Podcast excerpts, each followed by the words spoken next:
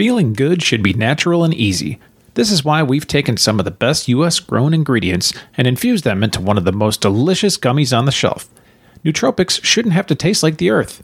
With Trumi, you don't have to worry about that. These mushroom gummies taste good and can help you conquer your days by staying on track with whatever life throws at you. Find your true me with Trumi and explore the natural world of nootropics. Hello, everybody. Welcome back to another episode of the Crime and Coffee Couple. My name's Allison. And my name's Mike. Hello, Mike. Hey, how are you doing? I'm doing just fine. How are you? Really good. I like your new shirt. You got it from somewhere.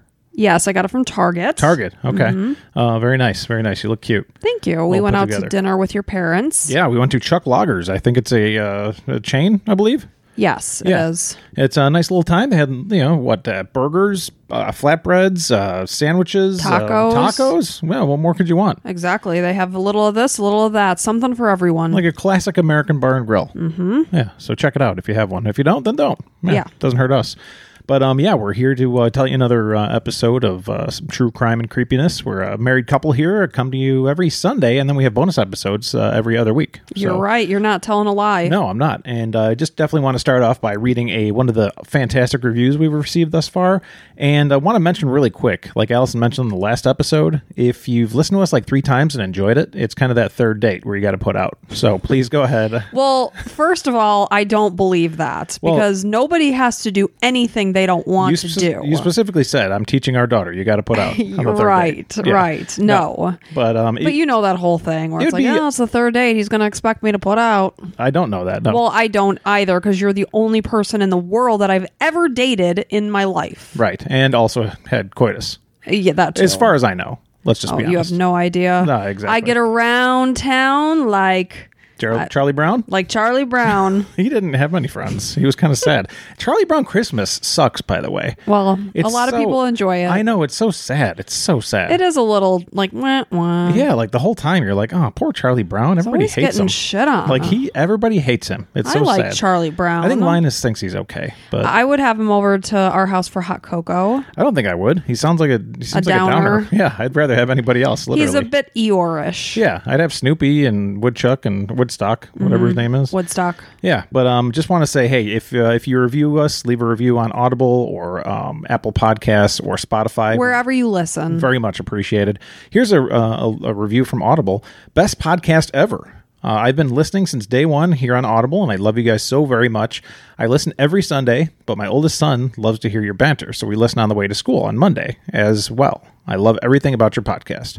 So thank you so much. We really do appreciate it so much. I apologize to your son if there's been any awkward conversations from Yeah, some of these and it normally comes from you. Yeah, like if you were to say, like, do you remember where the sun was created? Like um, Inception, where Inception happened. Inception or What's conception? Conception. What Conception. the hell is going on? I had a little mini stroke, and I thank you for helping me come up with that word. You're like, we remember where both of our kids were conceived. yes, we do, but we don't need to talk about it. No, no. I mean, we we do. We are very honest on this podcast, but I'm not going to say it. Yeah. But you're thinking about it. I am. Both spots. Yes. Okay, good, good. So, um, sorry. Thank you so much for listening to us. We appreciate it.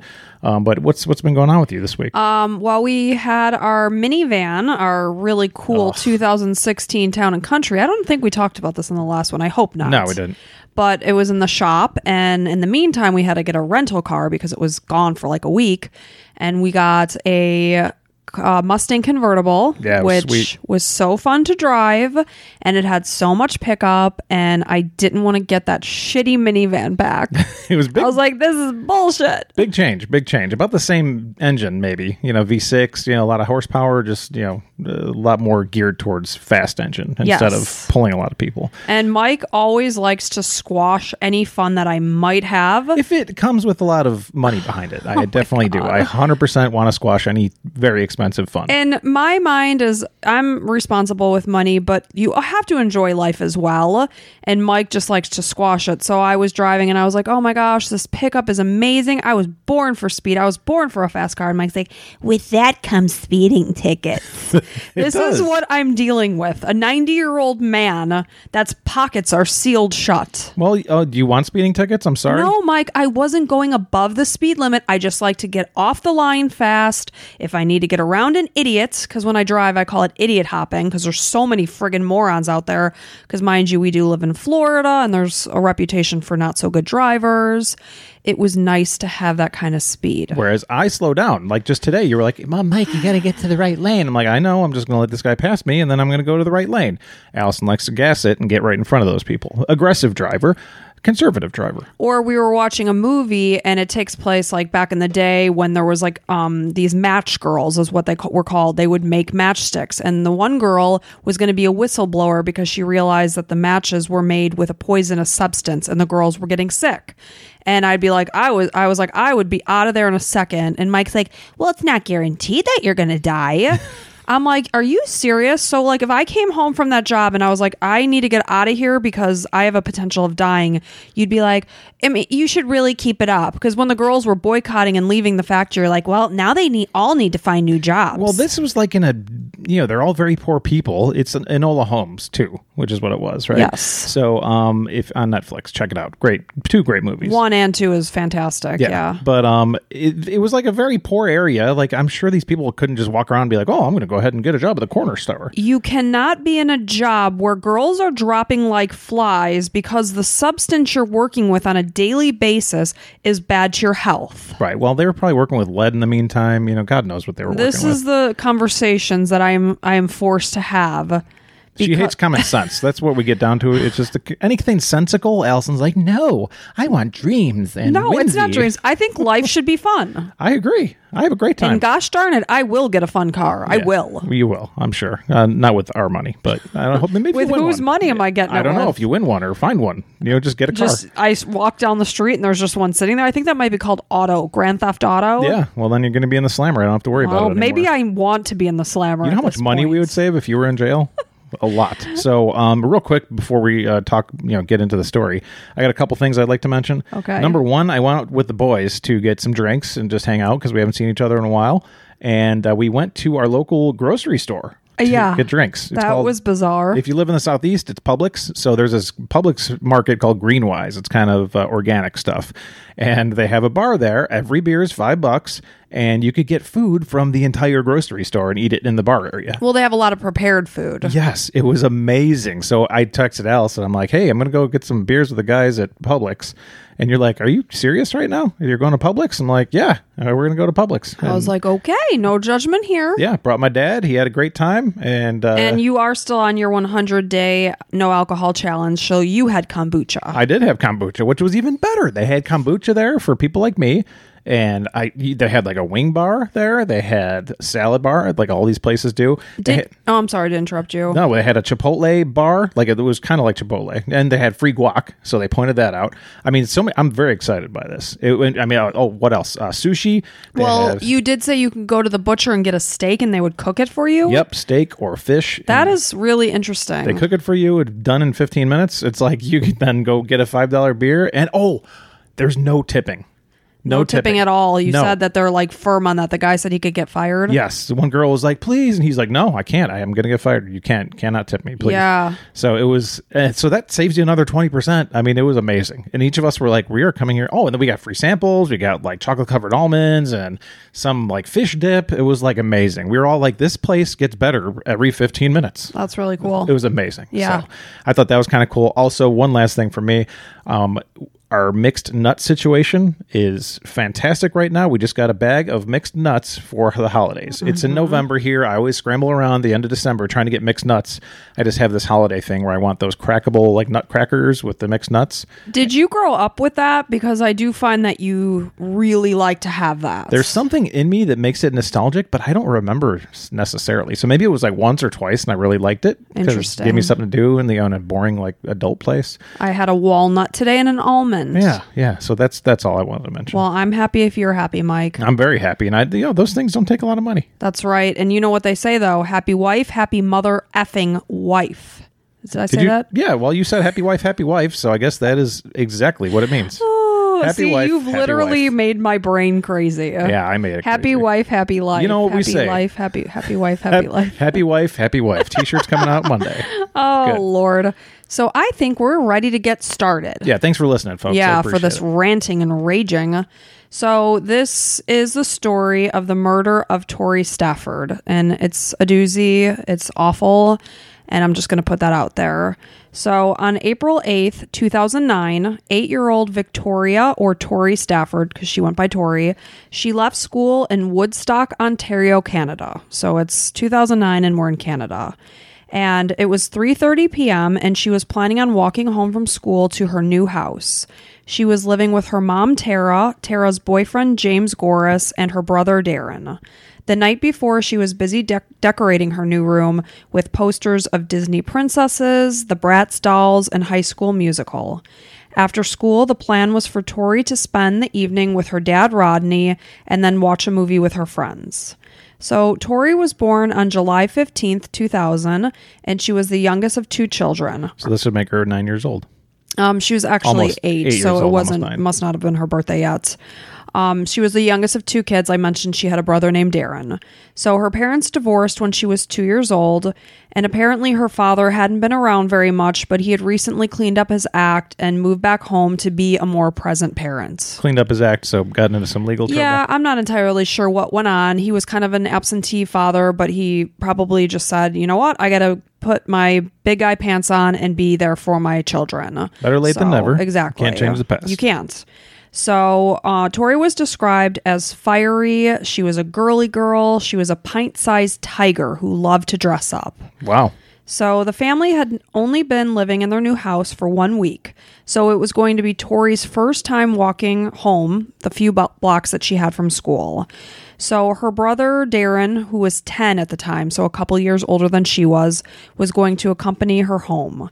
So before Darren met Tori, though, he took a couple of younger kids home who lived right next to the school, which sounds very responsible to me Yeah. you know, that a 10 year old boy, no less, was, you know, walking children home. My, our son would be like, What? I don't know. I didn't take anybody home today. I wanted to come home and play Call of Duty. We'd be like, Cameron, your sister. And he's like, Oh, whoops. yeah. we we dog on our son as a joke, but he's he's a good guy.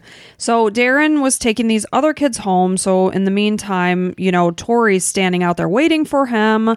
And regardless, he then headed back to the school to meet Tori, but she was nowhere to be found.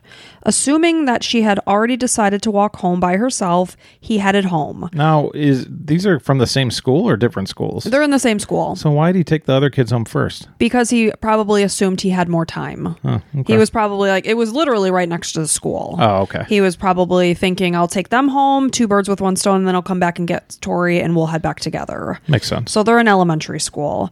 So he's assuming again that she already left and went home. So that's the direction that he headed. He got on his bike and rode back. Um, oh, anyway, I'm sorry, I'm saying this wrong. So he went back home. He realized Tori was not there. This is when he got on his bike and rode back to the school to find his sister. But again, Tori was nowhere to be found. So when Darren let his family know the situation, they began calling Tori's friends, but no one had seen her since school had been released. At 6:04 that evening, Tori was reported missing to police by her grandmother, Linda Winters, or I'm sorry, Linda Winters. When Tori was last seen, she was wearing a black Hannah Montana jacket with white fur lining on the hood, a green shirt, a denim skirt, and a black and black and white shoes. She was carrying a Bratz doll bag. A search party came together to look for her, but no clues were found until police obtained surveillance footage from the high school down the street from Tori's elementary school. So at 3:32 p- p.m. that day, the footage showed Tori walking with an unknown woman who was wearing tight black jeans, a white puffy coat, and her dark hair was pulled back into a ponytail. Like just next to her or holding her hand? They were or- clearly walking together. Okay. So there was no doubt that this is what was happening. So it appeared that the girl was anywhere from age 19 to 25. She weighed about 120 to 125 pounds. The video was released to the media, and police received a tip that the woman was 18 year old Terry Lynn McClintock. Wow. So they got a name right away and identification. Yes. Great. Yes. So, to give you a background on who this person is, so Terry Lynn McClintock was eight years old when she started smoking cigarettes. That is mind boggling to me because we have a 10 year old, and the idea that she could be puffing away on cigarettes for like two years to this point, like, it just makes my head spin. I mean, I know I started trying cigarettes around that time because my mom smoked, and I just was like, well, I'm going to steal one and see what it's like. I didn't inhale. It was like, you know, just the, I didn't know you're supposed to inhale. Right. Well, you were just curious. I remember one time my uncle threw a cigarette in the grass and me and my cousin ran over and it was still lit. So we like puffed on it. Yeah. We're, this girl's actively smoking Right. Hmm. at age eight. So she was also smoking marijuana again at Oh, age wow. eight. And as she got into her teenage years, as one would expect, if you're eight and you're smoking cigarettes and marijuana, your problems are only going to escalate. I mean, you'd have to guess that she's surrounded by terrible parents. you would assume there's something going on that your eight year old reeks of cigarettes and there's no question about it. smell like cigarettes and weed, and no parents are like, okay, you got to stop smoking. Because when you're eight, you're in like third grade. Yeah, that's sad. It's it's very sad. So as she got older and into her teenage years, she moved into again, like we would expect, harder drugs like morphine and oxycontin. Ugh, so pills, pills, pills, Pills. Mm-hmm. That's so dangerous. Terry Lynn was adopted at nine months old after her mom, who was an exotic dancer, was unable to care for her. She was given to her mom's best friend, Carol, who was also an exotic dancer. They moved a lot, so Terry Lynn was often the new kid in school, and she often skipped school. Her adoptive parents were violent and abusive to each other. Um, the household was very unstable. There was a lot of turmoil within the home. No surprise. So I mean, I wouldn't be surprised if there was some sexual abuse and stuff. And I don't I don't know anything about that. It sounds like sure. there was a lot of violence happening, not necessarily even towards Terry Lynn. It was just happening in the house. Okay. So she was in foster care at points, she was in juvie at times. It was very tumultuous. So between ages 12 and 17, she was in trouble with assault 6 times.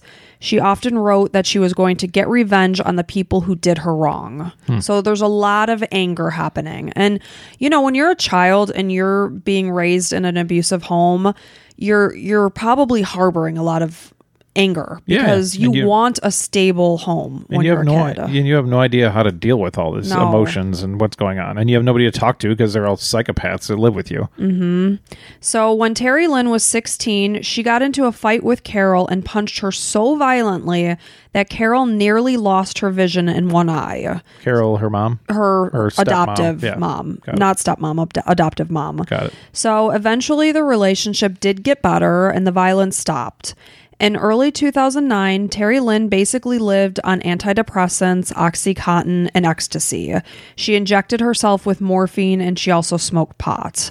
So her drug, you know, when when you're a drug addict, your whole day and your life is surrounded on when can I get my next hit? How can I get it? And that's basically the life that she was living in the time frame that this story takes place. Right. So on April 12th, which is four days after Tori went missing, Terry Lynn was in police custody for an unrelated charge after violating her probation. When she was questioned about Tori, she denied any involvement.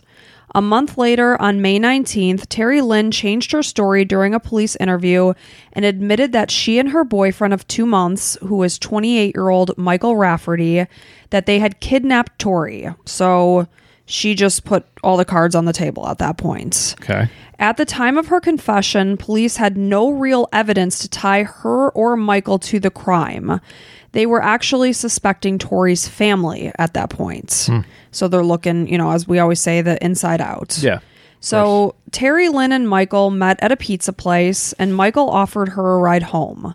When they arrived, they had a deep conversation, and then they decided to drive around more and talk about OxyContin.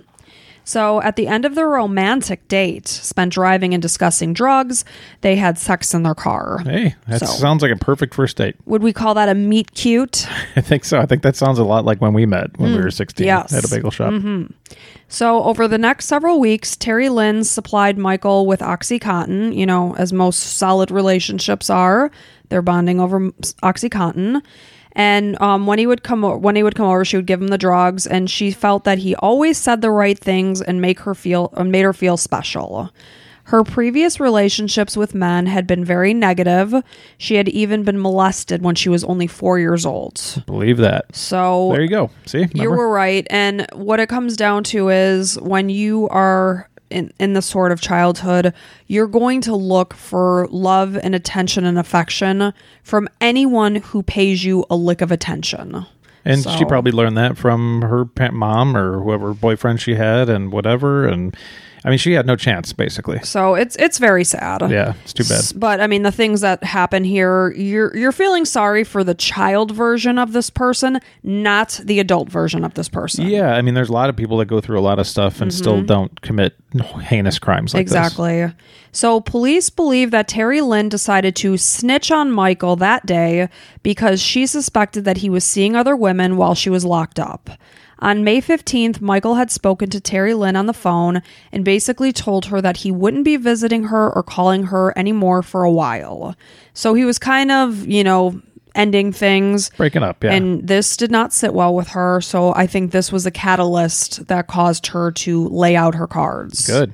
So she said before this, Michael was giving her a hard time and told her that she wasn't nearly the badass that she thought she was. Because if she was, she would help him kidnap a child. He told Terry to go to the elementary school on release and find a girl by herself and strike up a conversation. He instructed her to talk about candy or dogs while luring her away. That's like, so not even targeted, just some random little girl. Not targeted. From what we know, we'll we'll hear more. Okay. He said it was better to focus on a younger child because they're easier to manipulate. And of course they are because they're trusting. Yeah. They're not jaded by the world. So I got to have those talks with kids. Be like, never ever. If you don't know the person coming to pick you up, do not, under any circumstances. If they say we're dead, do not get in that car. Mm-hmm. Right. We said we would no stranger would ever come to fetch Ever, you. ever, ever, ever. Unless it's, you know, a policeman with a badge or something. Right. So they, when I say they, Michael and Terry Lynn had parked in the lot of a retirement home right across the street from the local high school. And Terry walked to the elementary school with Michael waiting in the car. Terry noticed, and I'm sorry if I say Terry, Terry Lynn noticed Tori standing by herself and began to talk to her about her own dog, which is a Shih Tzu, which just so happened to be the exact same breed of dog that Tori owned as uh-huh. well. So they automatically had something in common, which of course is putting this eight year old child at ease. Sure. So, um, Terry Lynn is now asking Tori if she wanted to come to see her dog. Tori was excited and said yes.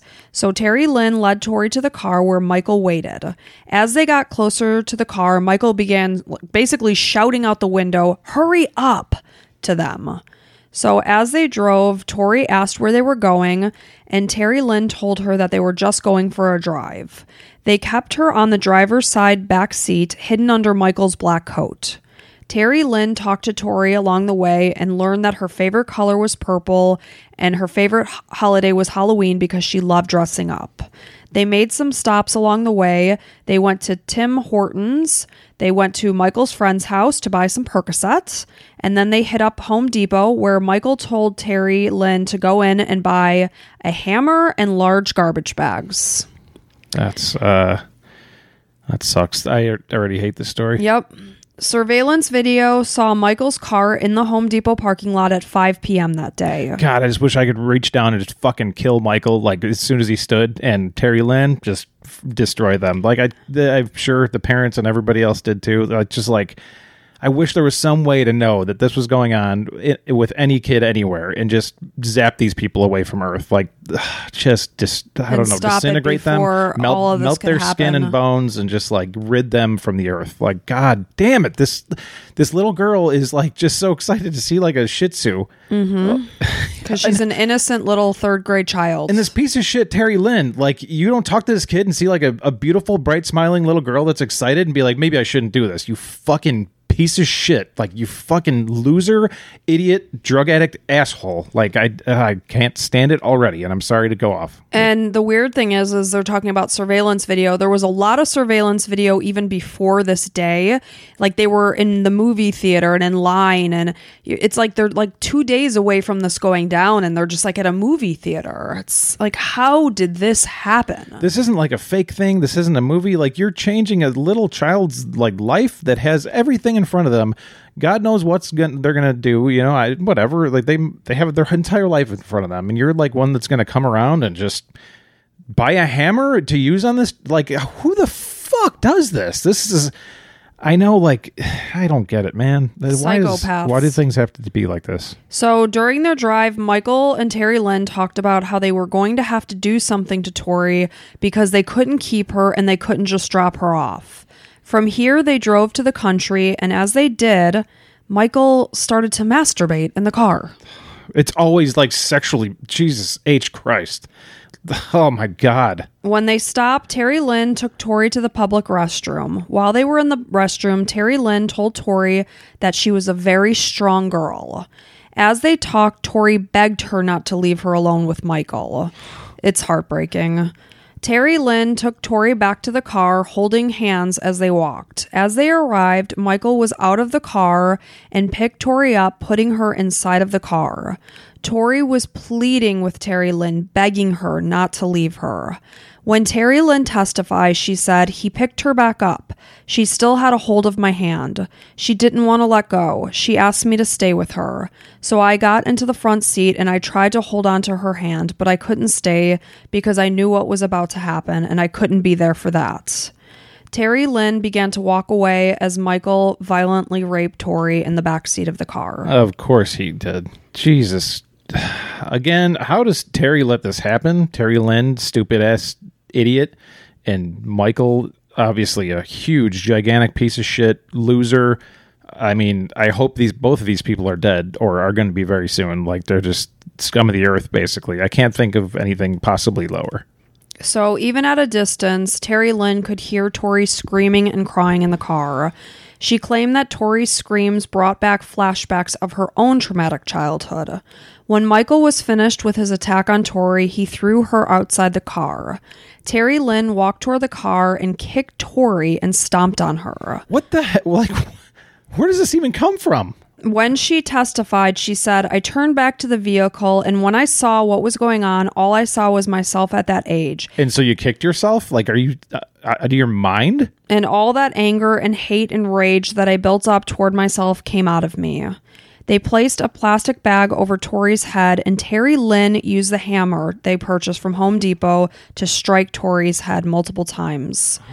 They placed her little body into a garbage bag and put her under a tree and camouflaged it with rocks. When Tori's remains were found, her Hannah Montana jacket and butterfly earrings were found with her inside the bag. From there, they had the car washed and they got rid of the hammer and their clothes. Tori's autopsy showed that she died from at least four blows from the hammer to her head. Sixteen of her ribs were broken and her liver was damaged while she was still alive. The blunt force trauma to her body and what caused her liver laceration, which alone would have been fatal to her. So, when police questioned Terry Lynn after identifying her in the surveillance video, she told them that Tori was dead, straight up. She provided them with a sketch area of where her body could be located, and the police went to a rural area just southeast of Mount Forest in Ontario, about 82 miles from Tori's house. Tori's badly decomposed remains were found under the evergreen tree, covered in rocks, on July 21st, 2009, 103 days after she was reported missing. She was found naked from the waist down. Because of the extent of her decomposition, dental records had to be used to identify her. The medical examiner couldn't definitively determine if Tori had been raped because of the state of decomposition. Terry Lynn and Michael were ordered to have separate trials. She was charged, and I'm going to skip a little bit here because I, I kind of cover this in, in the end. But um, Terry Lynn is basically claiming during her trial that she was only going to pretend to take the child, a child, from the elementary school. But ultimately, I don't give a rat shit. fu- I mean, I do want to know why she did it, but man, it's like I would just be like, "Shut up! You did it, and you're gonna get the worst possible thing you can get." I'm curious to hear what she's gonna say. Mm-hmm. Well, she said she was just trying to pretend to be this badass that Michael was challenging her on. She was going to pretend to do it and come back to the car and say that she just couldn't. But as she was walking towards the school, she knew that Michael could see her. So she noticed that Tori was by herself. So she said she went through with it. She claimed that she was unaware of what Michael was going to do that day. Terry Lynn said that she only targeted Tori because she just happened to be alone. But it was later revealed that there actually had been a connection. Ah. So this is why I'm saying, was it random? Or was it, you know, was it set up? I don't know. During the trial, Tori's mom, Tara, revealed that at the time of her daughter's abduction and murder, she had been uh, also addicted to Oxycontin. She purchased the drug from Terry Lynn's mother, and when she was at Terry Lynn's house dealing with the mom, Terry Lynn had also been there. And so this happened twice that they saw each other at Terry Lynn's house. How bad does mom have to feel to be even cl- mm-hmm. somewhere related to the killer of your child? So Tara said while she was at their house, she spoke of their Shih Tzu dog. Ah. So it was the the connection between them was voiced in their in Terry Lynn's presence because she did have a Shih Tzu and they had two and they discussed breeding their dogs because Terry Lynn's family had one, she had one, so they actually had a conversation about potentially breeding their dogs. Well, then you can sell the puppies and buy more bills. Of course. It was actually Tara that was able to recognize Terry Lynn from the surveillance video that was put out. Oh. So Tara is um Tori's mom. Yeah. So the defense made the case that Michael didn't know what was going to happen when Terry Lynn brought Tori to his car that day. They claimed that the abduction and murder was 100% Tor- Terry Lynn's fault. It was her idea. She lured Tori away. She purchased the murder weapon from Home Depot. Michael said that Terry Lynn told him that she took Tori for a drug debt and allowed him to do something sexual to her. The defense said that Michael said no, and Terry Lynn asked him to drive to a rural location. When they arrived, she asked him to walk away since Tori was afraid of him. She said that that's when Terry Lynn, or he said, I think I should say, that that's when Terry Lynn murdered Tori, and that Michael is denying that Tori had ever been raped, basically saying he had absolutely nothing to do with any of it except for driving them out to that location and helping with the disposal of her body.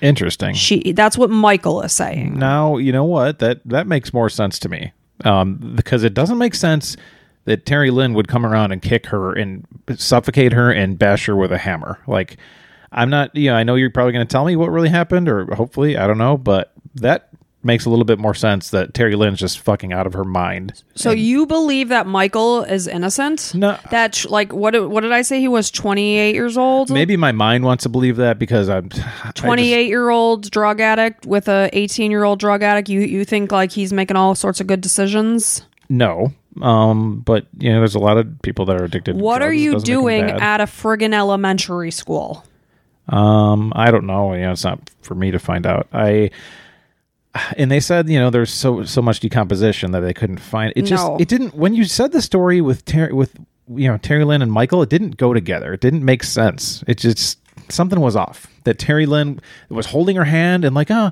I, I okay, yeah, whatever, held her hand and then let her go have what I, don't even want to say. No, don't. And then come back and and actually murder a child. Like Terry Lynn is the one that took the child, talked to the child about the Shih Tzu, went saw into the smile home face. depot and got the the Yeah. hammer and the garbage bags Right. So all these things lead up to Terry Lynn being the absolute psychopath. I'm I'm not saying that Michael's innocent, but I could see this story making more sense than the other one because it's kind of random. It's almost like a, you're watching a bad movie and they sh- have this scene happen. It's like that wasn't even necessary. Like I don't even know where that came from. Mm-hmm. Um, it's almost like she added it all in herself so that she could put pin it on him. So the defense also said that Terry Lynn was a violent and cruel person.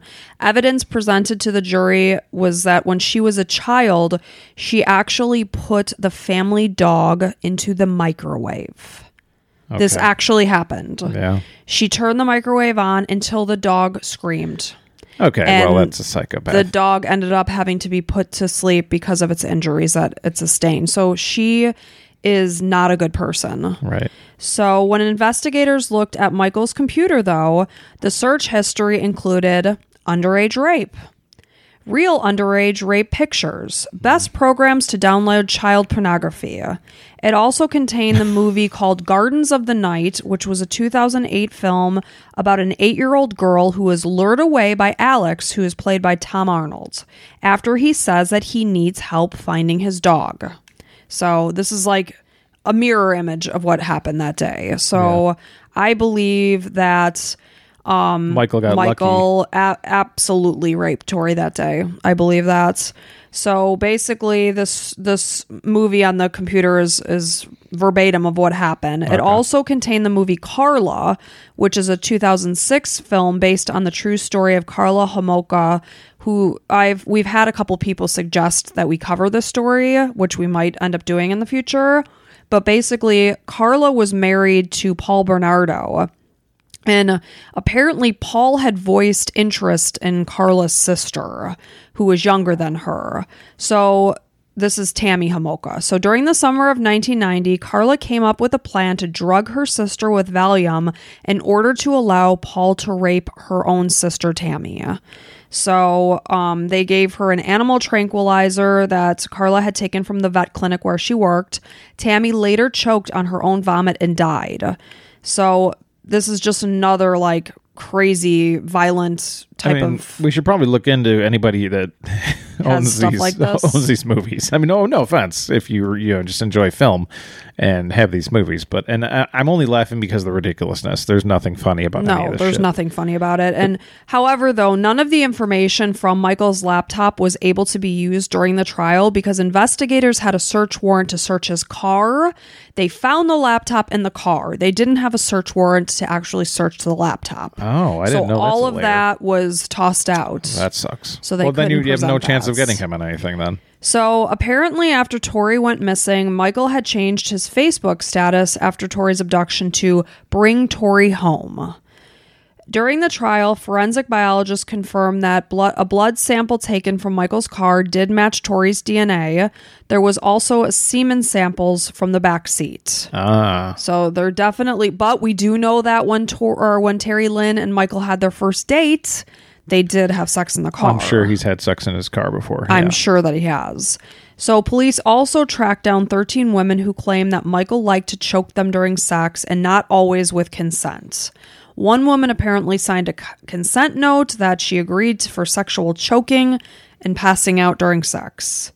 That's kind of popular. Okay, I don't know. Not that I, I mean, I hear from my younger friends. I have no desire for any of that. Okay. So on May 20th, 2009, Michael was charged with first degree murder and Terry Lynn was charged with being an accessory to murder. I'm surprised they charge him. So they charged him with the first degree and Terry Lynn only with the accessory. Now she's the one that killed Tori, right? Right. So we'll just keep going. Okay. So on May 28th, McClintic's charges were ch- adjusted to first degree murder and unlawful confinement charge, and it was announced that they would be tried separately. Okay, so now Terry Lynn's got first degree on her, and so does Michael. Got it. So Terry Lynn was scheduled to be in court on April 30th, 2010, though a publication ban was imposed by the judge on the events of that day. The ban was lifted on December 9th, 2010, and it revealed that Terry Lynn had pleaded guilty to first degree murder and was sentenced to life in prison with no chance of parole for 25 years.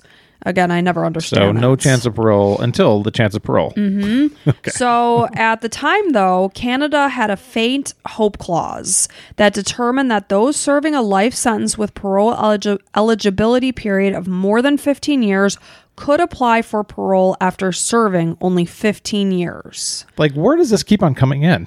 So the law was abolished on December 2nd, 2011, but because her sentencing happened earlier in 2010, she wi- she will be eligible for parole as early as 2024. People, we are going into 2023 here. Terry Lynn will be only 33 years old. If that bitch ever sees the light of day, I mean, somebody's got to take care of her somehow. I would hope. So on March 5th, 2012, Michael's trial began. And on May 11th, 2012, he was found guilty of all charges, which was kidnapping, sexual assault, and first degree murder of Tori Stafford. On May 15th, he was sentenced to life in prison with no chance of parole for 25 years. On July 26, 2012, Michael appealed his conviction, claiming that the judge's instructions to the jury were flawed. However, the 30 day deadline to appeal passed.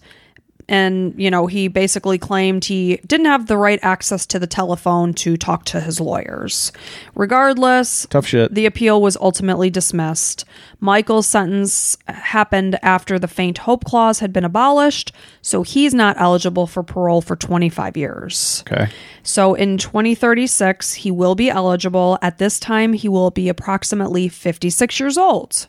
Again, still plenty young to wreak havoc on this world. Yeah, Canadians, do what you can to keep these scumbags in jail, man. That's- exactly. Whatever see anything. kind of, you know, petitions that need to be signed because Terry Lynn is going to be eligible in two short years. You know this Terry Lynn's going to do some bad shit to bad some people. and this will also, know that. There, I'm going to tell you a little bit more. And Michael's going to go after little girls too again. Of course no doubt about it, because that's in his head, and that's all he gets off to. So, I, the, like, it's, I guarantee both these people are going to do something bad. Yes, I would as well. So in 2014, Terry Lynn was later transferred from prison to an indigenous healing lodge to allow for more independent living. Oh, This- good, good, yeah, that's good.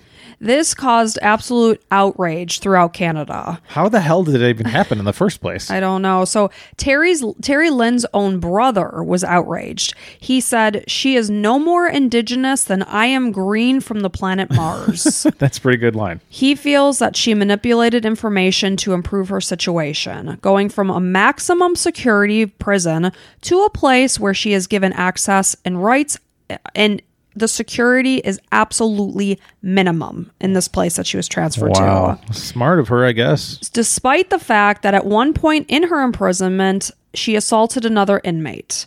So, oh, and You should not be eligible for No. parole. Like that, because that's not good behavior. Well, not to mention she's taken from a maximum security place and basically put into like a, a medi spa. Yeah. So in 2012, during her time at Grand Valley Institute for Women, she got into an unprovoked fight with another female inmate who was serving life in prison for first degree murder as well. She apparently had a role in killing her ex boyfriend. So prison staff intercepted a letter that Terry Lynn wrote to a friend, and it indicated that she confronted this other prisoner, Amy McIntyre, about something that she had said about her. She wrote that she had gotten in at least a couple of shots, some good ones, like one or two decent face shots. She wrote that while Amy curled into the fetal position on the floor, she kicked her repeatedly.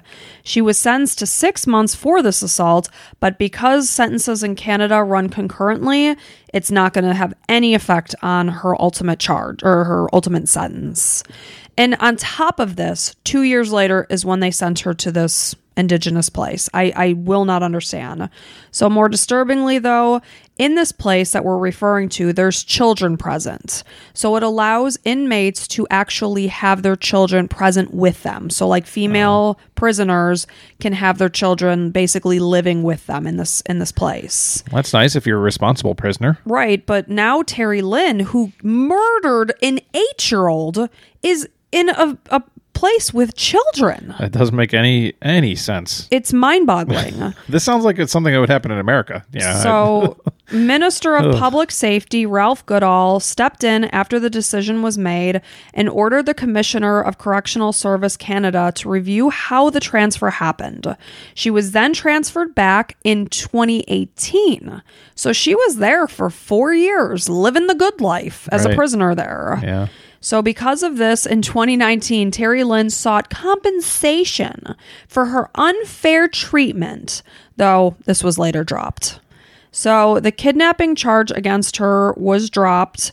Um, at the hearing, she couldn't explain why she decided to lure Tori away. Why'd kidnapping drop? I don't know. That's weird. I mean, she kidnapped her. I It's don't know. Clear as day. It's on camera.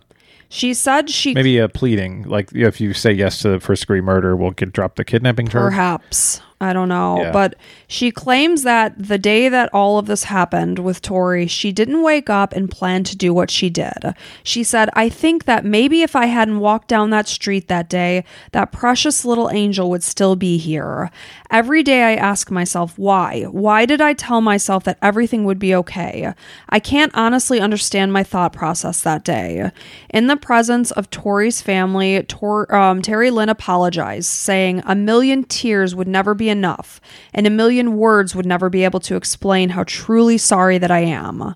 Michael also apologized to Tori's family, but continued to maintain the idea that he was 100% innocent and again only dealt with driving the car and um, disposing of Tori's remains. Honestly, I don't know how they got him on sexual assault or whatever because there was no evidence. I mean, because Terry Lynn is it. saying. it's like he said, she said. So Yeah. I don't. There's in in America, I don't think that would fly. Maybe, maybe not. In 2018, Michael was moved from a maximum security prison to a medium security prison. And of course, um, the family members of Tori are notified anytime transfers are made. So, you know, they're outraged to think, like, why are you transferring this person who brutally murdered my daughter to a lesser secure prison? Yeah, like no. What, what is the purpose of that? right? Like you're you're getting you're giving him a better life. I don't want ever want to see anything about a better life for this scumbag. Not at all. In 2020, Tori's dad Rodney asked citizens of Ontario to honor Tori on what would have been her 20th birthday by doing random acts of kindness. Since her murder, Rodney has become a child safety advocate and joined other families in 2018 to enforce more strict prison sentences for violent offenders. And I can't like agree with that more. Yeah, especially children. I Can- mean, it should be open and closed. Mm-hmm. Like I mean, you that you there's do anything. ze- zero chance of parole. Yeah. But the scary thing is is that these two monsters could be out roaming the pavements. Terry Lynn in a couple years and Michael in the next what 16? yeah. I mean that is not enough time for what they did to this beautiful, precious, innocent 8-year-old little girl that had her entire life ahead of her. It's just sickening to think that these monsters could go on to live their lives when this little baby girl couldn't. Yeah. I, I will never understand. So I'm just praying and hoping that their paroles are denied and that they don't get out. Um, any any thoughts on that? Like, did you read anything that said like usually in Canada, you know, it's not always the first time? I mean, you got to think just with how terrible and violent it was. Like, they're never going to be approved for parole in the beginning, anywhere near the beginning. It'll, it's got to take five to ten to twenty years. You would I think. would pray to God. And like, why would I mean? Just knowing that they got lesser jail, you know, prison areas than you, you would think that you know Canada's kind of lenient on things. They want to like you know give people a chance, a second or 3rd chance or whatever, which I can appreciate in some situations. But these are two pieces of shit, like we said, that are going to do through and through again. to the core. I, I mean, Terry Lynn already, and she said in her note to her friend that had she been given the ample opportunity to like get in a fight with this um, other prisoner, that she would have done far more harm. Oh, no doubt, she's a super violent scumbag. Right. So what's going to happen when she's out on the streets and somebody rubs her the wrong way? She's Hey, going to attack them. Whether somebody rubs her the wrong way or the right way, she's going to do something bad. Mm-hmm. Somebody's going to be hurt. Many people are probably going to be hurt. So, I mean, I, I would hope the true crime community, you know, our listeners, every other listener that's ever heard this, will be all over this when this bitch starts to get, you know, even a sniff of anything to get out Mm-hmm. Right. of jail. So, ah, man, I, I, I'm so sorry to sweet little Tori Stafford. Any little child, man. We, I talk about it every time. I, I just love kids so much that you know I, I keep on picturing her being excited to talk about the dog, and just like how you could take Possibly that do child, this. still go to a car and still be fine with all Holding the heinous hands shit you with did. her as you walk. Like kids are like the most special thing in the world. Well, man. they're so pure and sweet because again, they haven't had time to let the world make them jaded. Yeah. Stories like this, they haven't, you know, like our 10-year-old, she is just I was saying this morning, like she's just such a pure sweet heart. Like it just like blows me away of like what a good person she is and to think that somebody could hurt an innocent child just sickens me to the core. It's all I can say. There's really no more you could say, but you know, this is an honor of Tori to have her story heard and hopefully keep these monsters in prison where they need to be until their dying day. Yeah, if you're anybody high up in Canada that can do something about these scumbags, please keep them away, locked away for a long time. Mm-hmm. Uh, well, I absolutely hated that story. So, Yeah. I mean, we hate all these stories, but uh, it's just Ones stuff like involving this. children. I, I get it. It really hits hard. I hate it so much. Like, Yeah. it's hard doing a podcast about really hate horrible things. It really is. it's, it, I don't know. It's it's tough mentally sometimes.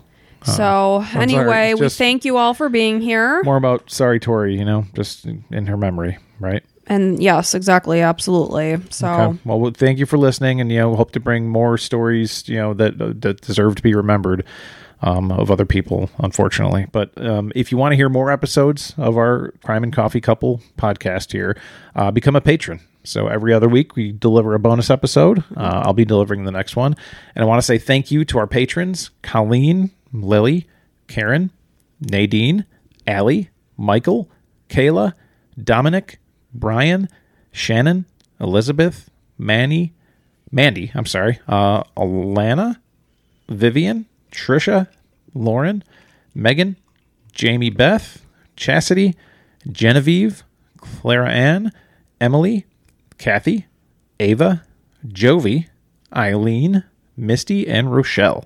you guys are awesome. Fantastic. All very, very beautiful people. Inside You and out. in Yeah. and out. So, thank you all. Thank you all for being here. And until next time, we'll be back. Bye.